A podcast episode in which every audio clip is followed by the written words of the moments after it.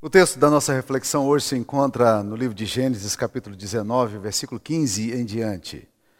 Diz o seguinte: Ao amanhecer, apertaram os anjos com Ló, dizendo: Levanta-te, toma tua mulher e tuas duas filhas que aqui se encontram, para que não pereças no castigo da cidade. Como, porém, se demorasse, pegaram-no os homens pela mão, a ele, sua mulher e as duas filhas, Sendo-lhe o Senhor misericordioso, e o tiraram e o puseram fora da cidade. Havendo-os levado fora, disse um deles: Livra-te e salva a tua alma, não olhes para trás, nem pares em toda a campina, foge para o monte, para que não pereças. Respondeu-lhes Ló: Assim não, Senhor meu. Eis que o teu servo achou mercê diante de ti, e engrandeceste a tua misericórdia, que me mostraste, salvando minha vida. Não posso escapar no monte, pois receio que o mal me apanhe e eu morra. Eis aí uma cidade perto para a qual eu posso fugir e é pequena. Permite-me que eu fuja para lá, porventura não é pequena? E nela viverá minha alma. Disse-lhe: Quanto a isso, estou de acordo, para não subverter a cidade de que acabas de falar. Apressa-te, refugia-te nela, pois nada posso fazer enquanto não tiveres chegado lá. Por isso se chamou Zoar, o nome da cidade. Saiu o sol sobre a terra quando Ló entrou em Zoar. Então fez o Senhor chover é, enxofre fogo da parte do Senhor sobre Sodoma e Gomorra. E subverteu aquela cidade toda a campina, e todos os moradores das cidades, e o que possuía na terra. E a mulher de Ló olhou para trás e converteu-se numa estátua de sal. A mulher de Ló olhou para trás. É, é um grande problema na nossa vida esse negócio de olhar para trás. Um dos grandes problemas, nos dias desse eu li alguma coisa muito interessante sobre isso, um dos grandes problemas da nossa vida é esse negócio de olhar para o passado. Aliás, a pessoa fez uma análise curiosa dizendo o seguinte: preocupação com o presente gera estresse, preocupação com o futuro gera ansiedade, e preocupação com o passado gera depressão. Gera depressão, gera amargura, gera ressentimento. Em geral, o passado é um inimigo violento sobre a natureza de muitas pessoas. E a ordem que Deus dá aqui, curiosa, era essa: não olhes para trás. A cidade de Sodoma e Gomorra estava sendo subvertida. E Deus não queria que aquelas pessoas ficassem presas ao que tinha acontecido. Que elas não se prendessem à sua, à sua história que elas não se prendessem às suas experiências antigas, mas experimentassem alguma coisa nova que Deus estava para fazer, para fazer. Muitas e muitas vezes nós estamos tão presos ao passado que nós estamos angustiados pelo mal que sofremos, pelas pessoas que nos feriram, pelas decisões que tomamos, pelas escolhas morais que fizemos, pelos rumos que tomamos na nossa história. E aí ficamos é, presos, controlados pela culpa, pelo remorso, é, pela dor, pela amargura, pelo ressentimento. Não olhes para trás. Não olhes para trás. A lição, a lição central desse texto é exatamente essa. A mulher de Ló olhou para trás e converteu-se numa estátua de sal. O que é interessante é que ela já tinha cumprido a etapa mais complexa, que era a saída de Sodoma e Gomorra até Zoar a cidade onde eles iriam morar, eles já tinham chegado a Zoar. Eles já tinham alcançado o alvo deles. A narrativa sobre a destruição de Sodoma e Gomorra e o que aconteceu à mulher de Ló torna-se importante para as nossas vidas, principalmente quando nós estamos passando em tempo de transições, de perdas ou de lutos. É, há muitas pessoas sofrendo agora com perdas substanciais, com perdas profundas e precisa avançar. A vida continua. Ou como diz um ditado em inglês, life goes on. A vida está continuando. Não olhe para trás. Talvez possamos fazer algumas perguntas didáticas a esse texto aqui. Primeiro, por que não olhar para trás? Segundo, quando não olhar para trás? Terceiro, quais os perigos de olhar para trás? Essas perguntas você pode fazer aí no exercício de memória, e perguntando a você mesmo, por que, que eu não devo olhar para trás, perguntando para você mesmo, quando é que eu não devo olhar para trás e quais são os perigos de se olhar para trás, né? Deixa-me dizer, concentrar pelo menos em uma questão aqui que para mim é fundamental. Quando não olhar para trás? Primeira coisa que eu diria é o seguinte: não olhe para trás quando Deus claramente diz para você não olhar. Foi o que Deus disse à mulher de Ló: não olhes para trás. Essa ordem do anjo. A ordem de Deus era explícita. Muitas vezes Deus dá a mesma ordem para nós quanto à nossa desobediência ao pecado. Não olhe para trás. Se o seu olhar para trás é, leva a desobediência ao pecado, tentações antigas, pecados antigos, experiências antigas, é, e isso muitas vezes nos prende ao passado. Não olhes para o passado também quando o passado é, é, traz a, a, amargura e ressentimento para o seu coração. Não olhe para o passado permitindo que esse olhar é, seja um peso tão grande para a sua história que impeça você de avançar. Eu não sei exatamente o que significa virar um estátua de sal, mas o texto diz que ela virou um estátua de sal. E o que nós aprendemos aqui é que ela foi paralisada. Ela simplesmente a vida dela parou. E a ordem de Deus tinha sido clara à família de Ló: livra-te, salva tua alma, não olhes para trás, nem pares em toda a campina. Era uma questão de salvação. Não podiam se desculpar. Então, meus queridos, nós não podemos olhar para trás quando Deus claramente está dizendo não olhe para trás. E o que, que manteve o olhar daquela mulher no seu passado? Eu tenho algumas hipóteses aqui, né? Ló era um homem rico. Ainda que ele tivesse alguma rejeição por causa dos seus valores morais e, e, ele se afligisse com a, com a, iniquidade daquelas pessoas ali, e foi até tido como uma espécie de juiz sobre eles, eles não gostaram muito disso aí. Mas apesar de Ló é, é, não ter, esse tipo de rejeição ali, é, social, ao mesmo tempo Ló era um homem respeitado porque era um homem muito rico, dono de muitas propriedades. Ele tinha um status social e, e o status social, o dinheiro, permite muitas vezes determinados luxos, uma casa melhor, um determinado respeito social, né? um certo glamour quando você tem determinada quantidade de dinheiro. E talvez fosse exatamente isso que tivesse prendido a, a, a, a esposa de Ló ao seu passado. Talvez ela pudesse estar presa porque ela não pôde trazer a sua bagagem. É, às vezes a gente tem uma bagagem tão grande, é tanta coisa, eu não sei quanto a vocês, mas eu estou passando por uma fase em que estou continuamente avaliando o que eu tenho. Né? E olhando para o passado, dizendo, por que, que eu tenho isso aqui? Né? Por que, que eu guardo isso aqui? Olha minhas gavetas cheias de, de quinquilharias, de coisas que eu falo, eu tenho que tirar isso aqui, eu tenho que jogar para fora. Mas alguns objetos do passado que são, vai se tornando peso para a gente. Não deixa a gente leve para caminhar, para poder andar, para poder crescer na vida. Então, na verdade, a, a esposa de Ló, ela tinha os seus bibelôs, ela tinha as suas bolsas Chanéis, ela tinha, ela tinha determinados perfumes famosos que ela podia comprar, e agora tem que deixar tudo para trás e sair sem bagagem? Não, assim não. Né? Deixando tudo para trás eu não dou conta. Né? Muitas vezes, porém, essas coisas que estão lá no passado, na nossa vida, é que precisam ser abandonadas para que a gente possa avançar. Muitas pessoas deixam de seguir a Jesus por causa do discipulado e do preço do discipulado. Eu me lembro bem de uma história que eu tive logo no início do meu ministério, quando cheguei aqui nessa igreja, e eu conversei com uma mulher que estava vindo à igreja. Esporadicamente ela vinha. E na porta da igreja eu conversei com ela e ela me disse: Olha, eu fui, eu fui esposa de um famoso político aqui da cidade, é, filha de um famoso político aqui da cidade, da região, e eu não venho para a igreja porque eu, eu, eu, eu não quero que as pessoas me associem com a igreja evangélica. Ah, quem tem posto a mão no arado, diz a Bíblia, não pode olhar para trás. Discipulado implica em perdas, em perdas. Quem quer seguir a Jesus tem que deixar parte da sua história para o passado, senão vai ficar agarrando o velho homem, a natureza velha, aquilo que, que foi glamour, não pode mais. Ninguém que põe a mão no arado e olha para trás é apto para o reino de Deus, disse Jesus em Lucas 9, versículo 62. Então a vida de passado pode ainda estar exercendo profunda atração sobre a nossa vida, impedindo que a gente desenvolva o discipulado de seguir a Cristo, né? de pagar o preço de seguir a Cristo. A vida de passado, do passado deve ser deixada para trás. Quando Deus claramente diz que você não pode olhar para trás. Segunda razão, segunda coisa, você não deve olhar para o passado quando o olhar no retrovisor te leva a afastar de Deus.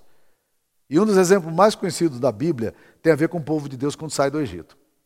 Quando eles, aquelas pessoas saíram do Egito, foi um grande livramento. Aquelas pessoas eram escravizadas, elas não tinham liberdade, elas não tinham direito ao seu culto, elas eram pessoas oprimidas. Deus, a opressão era tão grande que chegou até os céus, a Bíblia diz isso. E Deus então vem compadecido e liberta aquele povo ali. E leva para uma terra prometida. Eles estão indo para a terra prometida. Mas a Bíblia diz que muitos deles, o coração deles, o coração de muitos ficaram no Egito. Eles ficaram presos ao passado e começaram a se lamentar. Eles não conseguiam cortar a relação umbilical que eles tinham com o Egito. Olha o que, é que nos diz Números 11, 4 a 6. E o populacho que estava no meio deles veio a ter grande desejo das comidas dos egípcios, pelo que os filhos de Israel tornaram a chorar e também disseram: Quem nos dará carne a comer? Lembramos-nos dos peixes que no Egito comíamos de graça, dos pepinos, dos melões, dos alhos silvestres, das cebolas, dos alhos. Agora, porém, seca-se a nossa alma e nenhuma coisa vemos senão esse maná. Então, o olhar do retrovisor o levava a se afastar de Deus. Quanto risco o, o Egito, o passado nosso, a nossa história de pecado, pode exercer sobre nós e nos apegar de tal forma que a gente não consegue avançar no nosso compromisso com o reino de Deus. Muitos, muitas pessoas é, é, tolamente afirmam: não, mas quando eu vivia no, no, mundo, quando eu estava, não era crente, a minha vida era muito melhor. Ou, esse é o tipo de comentário que o diabo fica muito feliz com ele. É claro que não. A Bíblia diz que você, é, antes de vir para a cruz, antes do encontro seu com Jesus, a Bíblia afirma que você era, por natureza, filho da ira. Você era escravo do pecado e do pensamento. A Bíblia diz que você andava segundo o curso desse mundo, segundo o príncipe da potestade do ar. Isso é estilo de vida. Você era obscurecido de entendimento, alheio à vida de Deus, sem esperança, sem Deus no mundo. Isso é vida. Entretanto, o diabo leva-nos a, a, a achar que a vida no Egito era melhor, que a vida em Sodoma e Gomorra, que explodiu, é melhor. Então, quando, quando o olhar no retrovisor te leva a afastar de Deus, você não deve olhar para trás. Você está se afastando de Deus. Ao olhar para trás, ela se distancia do projeto de Deus para a sua vida. Ela deixou de considerar as novas possibilidades de Deus para a sua história, sua família. E seu olhar para o passado a destruiu como muitas pessoas têm sido destruído. Terceira coisa, não olhe para o passado quando olhar para o passado te impede a colocar o seu olhar naquilo que deve ser o alvo da sua vida. É, é necessário, eventualmente na vida, gente, virar a página. E, e é interessante porque algumas pessoas, elas não viram a página. Eu me lembro de uma experiência bem pesada que eu tive com uma, uma mulher muito querida, que já era idosa, e teve um, uma perda súbita do seu irmão. O irmão dela era muito amado, para você ter uma ideia, todos os dias. O irmão dela, antes de ir para o trabalho, passava na casa dela e tomava café junto com ela. Era um companheirão. Era uma pessoa inestimável para a vida dela e morreu de um ataque cardíaco. E aí aconteceu, ela entrou numa profunda depressão. Ela veio conversar comigo. E a gente estava ali conversando, orando, e ela triste, triste com a sua própria vida, com o que estava acontecendo com ela. E lá pelas tantas, ela suspirando profundamente, eu virei para ela e disse: Querida, deixa o seu irmão morrer? Ela começou a falar, a repetir essa frase umas duas, três vezes. É, eu preciso deixar o meu irmão morrer. É, pastor, esse negócio é alguma coisa séria, eu preciso deixar meu irmão morrer. Isso se chama luto, gente. Há um tempo para ter luto. Nós precisamos do luto. Luto é fundamental na nossa vida. Mas há um momento em que a graça de Deus precisa nos ajudar para a gente superar essa dor e avançar. Você não pode viver eternamente no passado. Você não pode viver eternamente olhando para o passado sem ter a capacidade de olhar para o futuro e ver as possibilidades que Deus tinha para você. Deus tirou Ló Sodoma e Gomorra, ele perdeu tudo. Mas o Deus que tinha dado tudo para Ló podia dar de novo. Ele perdeu a cidade onde ele morava, que era Sodoma e Gomorra, uma cidade muito mais glamurosa, certamente, do que Zoar. Mas ele estava numa outra cidade. Deus já tinha colocado ele em segurança. Ele precisava, eles precisavam superar. Então, meus queridos irmãos, olhar para o passado é, pode, pode impedir que você considere as novas possibilidades que Deus está tá, tá, tá dando para você. O profeta Isaías nos diz, no capítulo 43, versículo 18 a 19, uma coisa, um verso belíssimo. Não vos lembreis das coisas passadas, nem considereis as antigas. Eis que faço coisa nova que está saindo à luz. Porventura não o percebeis? Eis que porei no deserto, é, rios no deserto e, e rios no ermo. Coloquei um caminho no deserto e rios no ermo. Olha que coisa tremenda. Deserto é um lugar sem, sem direção, sem orientação. Deus está dizendo: eu vou colocar aqui nesse deserto, no lugar dessas dunas de areia tão, tão parecidas, tão iguais, eu, nesse lugar onde você não vê perspectiva, eu vou colocar caminho para você. Ah, eu quero te dizer mais: nos lugares ermos, secos, desérticos, eu vou colocar rios. É essa a verdade de Deus. Deus faz isso conosco. Deus é capaz de tirar tudo o que a gente tem e dar muito mais do que a gente esperava que tivéssemos. Então, meus queridos, quando olhar para o passado te impede de colocar o seu olhar naquilo que deve ser o alvo da sua vida, nas promessas maravilhosas e inefáveis de Deus, então alguma coisa precisa acontecer no seu coração. É maravilhoso ver como homens de fé se tornaram referenciais para a nossa espiritualidade, olhando para o futuro, olhando para as promessas. Olha o que a Bíblia diz sobre Moisés em Hebreus, capítulo 11, versículo 25 a 27. Pela fé, Moisés, quando já homem feito, recusou ser chamado filho da filha de Faraó, preferindo ser maltratado junto com o povo de Deus a usufruir prazeres transitórios do pecado, porquanto considerou o opróbrio de Cristo por maiores riquezas do que os tesouros do Egito, porque contemplava o galardão. Olha onde é que está o olhar de Moisés, está lá no, no galardão. Pela fé, ele abandonou o Egito, e olha que ele tinha muito glamour no Egito ele tinha posição social, ele era filho da filha de Faraó, portanto vivia no palácio. Mas olha o que diz: pela fé ele abandonou o Egito, não ficando amedrontado com a cólera do rei, antes permaneceu firme como aquele, como quem vê aquele que é invisível. Ele via o invisível. Aquilo que ninguém pode ver, ele via, pela fé. Então, quando o passado te joga quando você fica olhando para o passado e você impede de ver as possibilidades que Deus está dando para a sua vida, meus queridos, você está perdendo o ponto da sua vida. Eu tive o privilégio de conhecer muitas pessoas queridas na minha história pastoral. E algumas pessoas fascinantes. Entre essas pessoas fascinantes, eu citaria o seu Jorge Sayum. O seu Jorge Sayum faleceu com 97 anos de idade e ele era uma graça. Ele era cômico, ele era engraçado, ele era alegre, né? ele fazia piadas de si mesmo, ele ria sobre, sobre si mesmo. Eu lembro um dia, chegando na casa dele, ele já tinha 93 anos de idade, o Toninho estava com a gente, não sei se o doutor Edio também estava presente, né? Nós estávamos ali, alguns amigos visitando ele para orar com ele, levar a Santa Ceia para ele. E ele brincou conosco dizendo aos 93 anos de idade, pastor, eu morro de medo de ficar velho. Nesse dia ele nos contou uma experiência, uma história muito bonita. Ele, ele tinha uma amiga uma, uma menina que tinha crescido na igreja, que, que agora era, era uma senhora idosa também, e, é, mas era bem mais jovem do que ele. Na verdade, ela, ele, ela, ela era da idade da dona Lloyd, a, Lloyd, a, sua, a sua esposa. Né? E aí, então, ele, ela foi lá, ela muito crente, muito piedosa, e na, na saída ela virou para o Jorge e disse: Jorge, deixa eu te dizer uma coisa, Jorge. O tempo da nossa redenção está chegando, Jorge. Nós estamos idosos, Jesus tá, tá, daqui um pouquinho está nos chamando para ir para a glória celestial. Não desanime, Jorge, nós estamos chegando à reta final. E o, e o Sr. Jorge saiu e me contava isso com satisfação imensa. Olhando para o futuro. Então, quando o passado não permite você olhar para, as promessas, para o galardão, para a vida eterna, é interessante, nós, somos, nós temos uma teologia que fala muito pouco do céu, já parou para pensar nisso?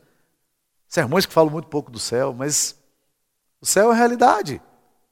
Isso é a realidade. Quarta coisa. Quando não olhar para o passado, estou falando da quarta coisa. Quando, quando olhar para o passado significa paralisar a sua história. Foi o que aconteceu. Foi exatamente isso que aconteceu com a mulher de Ló. E a mulher de Ló, versículo 26, e a mulher de Ló olhou para trás e converteu-se numa estátua de sal. Sua vida parou ali. Quem vira estátua de sal não pode prosseguir. Você precisa avançar, sua vida precisa seguir adiante. E há uma expressão em inglês, como eu citei para vocês, que diz: a vida segue. A fila anda. É isso mesmo. Muitas pessoas se perderam na vida e nunca mais se reencontraram. Muitas, muitos se perderam e infelizmente não conseguiram refazer a sua rota, seu caminho. Os abusos que viveram não foram superados, os ressentimentos antigos, o luto antigo, a ira mal resolvida, as experiências traumáticas, todos esses eventos podem nos paralisar e a gente deixa de viver. Mas a vida continua. Muitos, porém, pararam de olhar na sua vida e ficaram ali presos no fracasso, no prejuízo. A mulher de Ló ficou presa às coisas que ela perdera. Lembranças pessoais, seus souvenirs, souvenirs, sua casa, seus móveis, suas, seus relacionamentos, status social. E esse texto mostra quanto, quão perigoso é ficar olhando para trás, porque a vida pode paralisar. Há muita gente que parou, estancou, virou estátua de sal.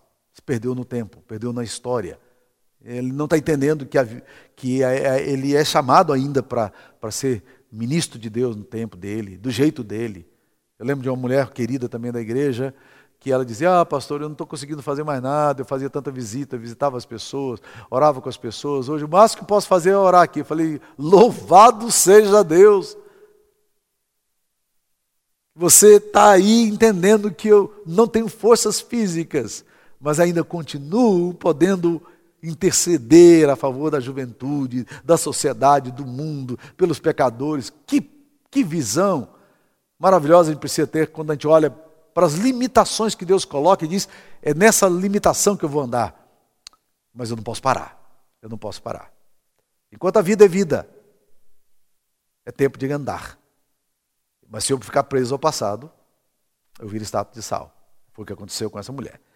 Então eu creio que existem algumas situações que nós devemos olhar para trás. Algumas situações que eu gostaria de rapidamente citar para você, quando você deve olhar para o passado. Preste atenção. São três pontos. Primeiro, olhe para o passado, olhe como aprendizado. Né?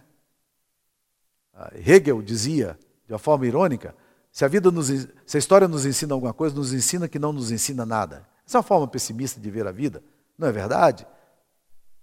Daniel disse a Belsazar, Belsazar, você viu o que aconteceu com seu pai e você não aprendeu com o passado, Belsazar. Você está repetindo a mesma coisa.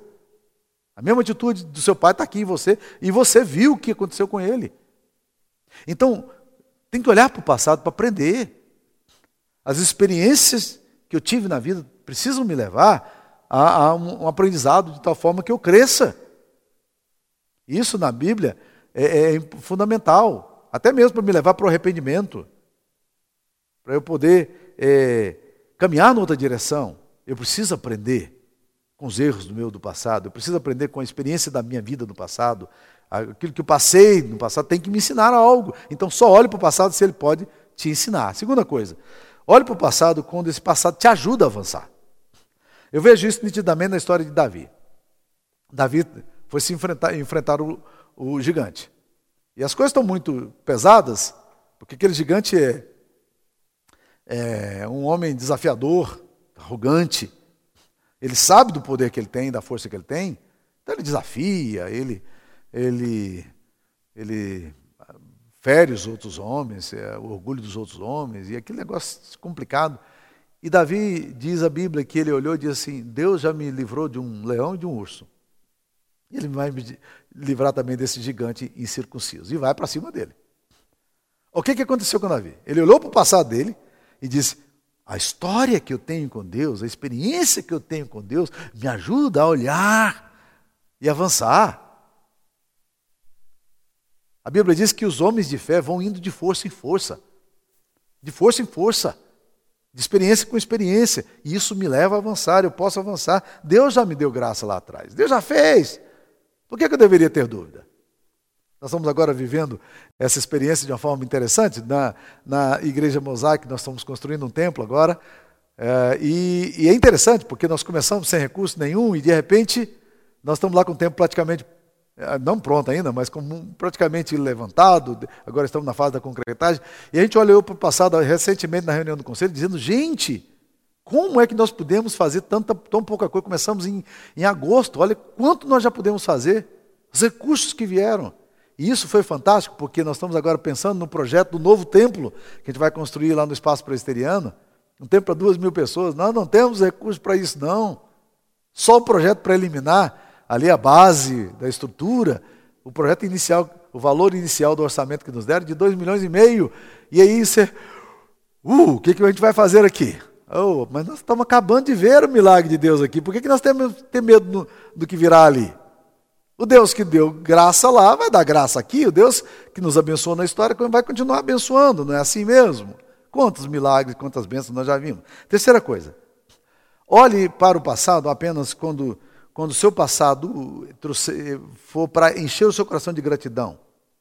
Não olhe para o passado para amargura e ressentimento, mas olhe para o passado para que este passado se transforme para você na força da sua gratidão. E é assim que acontece comigo. Quando eu olho para a minha história, quão, quão agradecidos Sara e eu somos na nossa vida.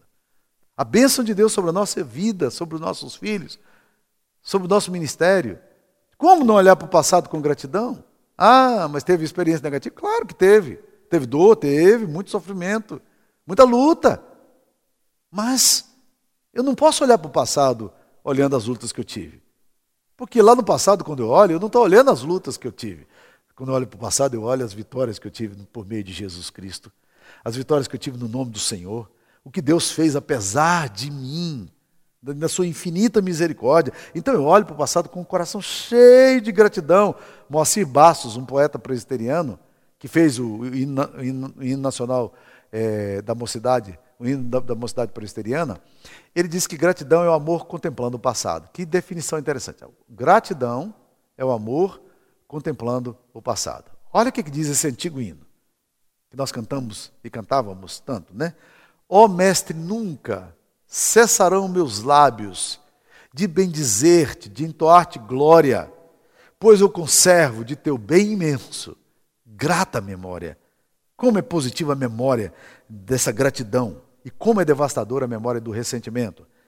Conclusão, eu queria, concluindo aqui, levar vocês ao Evangelho levar vocês a pensar um pouco na redenção, nessa dimensão escatológica.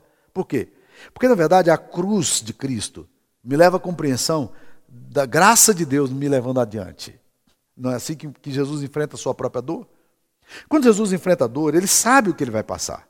Portanto, o presente dele era um presente que, poderia, que estava gerando muito estresse. Mas o texto de Isaías 53, 11, resume o que, que passou no coração de Jesus naquele momento? Quando ele olhou, ele não olhou a cruz como mera dor. Ele não olhou o sofrimento como mero sofrimento. Ele não olhou o sacrifício dele como mero sacrifício. A injustiça como mero sacrifício. Ele não desperdiçou suas lágrimas. Não. Ele estava olhando uma outra coisa. Ele estava olhando as promessas de Deus que estavam ali na cruz. Olha o que Isaías 53, 11 diz. Ele verá o fruto do penoso trabalho da sua alma e ficará satisfeito. O meu servo, o justo, com seu conhecimento justificará muitos, porque as iniquidades deles levará sobre si.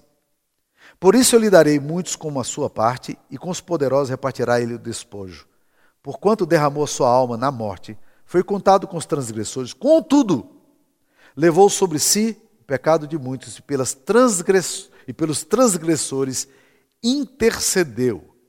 Ele verá o fruto do penoso trabalho da sua alma. O que, que Jesus está olhando na cruz, meus queridos? Ele está olhando para a cruz e vendo o seu povo redimido. Ele estava olhando na cruz e tá, estava pensando na minha vida, na sua vida, naquilo que ele faria por nós, morrendo em nosso lugar. Ele olhou para a cruz, entendendo que ali ele estava pagando a dívida do meu pecado. Ele estava levando sobre si a minha culpa e a minha vergonha, a minha maldição. Ele estava olhando para a cruz e pensando na igreja que ele haveria de construir através do seu sangue. Não. Ele não olha para a cruz com amargura, ainda que tenha que enfrentar a dor e a angústia, mas ele olha para a cruz como redenção. Eu tenho tentado, meus queridos irmãos, nesses dias de pandemia, pensar nisso.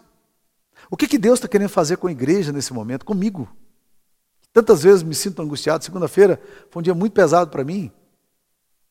Segunda-feira eu estava com, com um diácono da nossa igreja aqui, muito querido, na UTI, e a gente fica sofrendo com, ele, com, as, com as pessoas e com ele, tão querido. Né? Graças a Deus já, já saiu da UTI.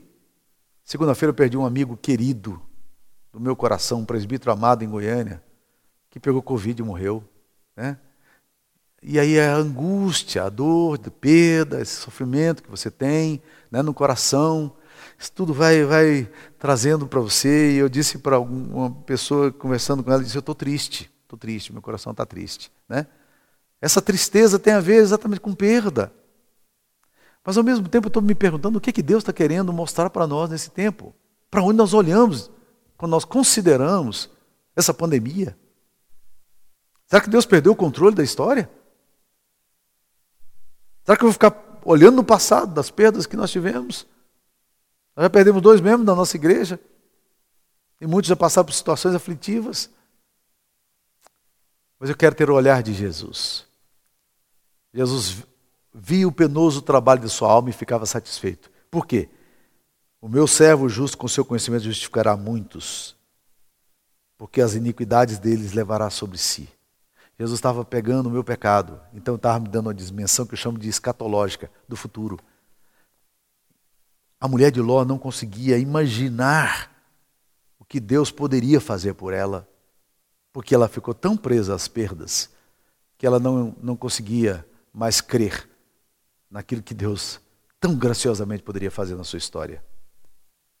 E que desastre foi isso? É só ler um pouco mais a Bíblia para você ver. O desastre de ter ficado ao passado, como afetou as gerações dela, como afetou a vida de Ló, como afetou os moabitas e amonitas que nasceram de um cesto do pai com as filhas, a ausência da mãe desmorona a família inteira, porque aquela mulher olhou para trás e ficou presa no passado. Que Deus te dê a graça, meu querido irmão, de olhar para o futuro, crendo, esperando, aguardando as grandes promessas de Deus. Você pode estar vivendo aí nesses dias aí muita dor, muito sofrimento, muita tristeza, eventualmente. Mas Deus tem algo para o seu coração, para a sua história. A sua história não parou. Então avance. Se for olhar para o passado, olhe com gratidão, não com ressentimento e amargura. Que Deus te abençoe, meu querido. Fique na paz, eu queria orar por você. Ó oh Deus, renova o nosso coração aqui nessa noite, Pai, com a tua promessa maravilhosa, a promessa da cruz, ali onde nós fomos purificados, lavados do nosso pecado, essa maravilhosa promessa que o Senhor tem para nós de vida eterna. Dá-nos perspectivas, ó oh Deus querido, livra-nos de um coração amargurado, ressentido na história. Dá-nos, ó oh Deus, a compreensão da bondade do Senhor nos dias maus e a esperança do Senhor nos dias de sofrimento. Em nome de Jesus nós oramos. Amém.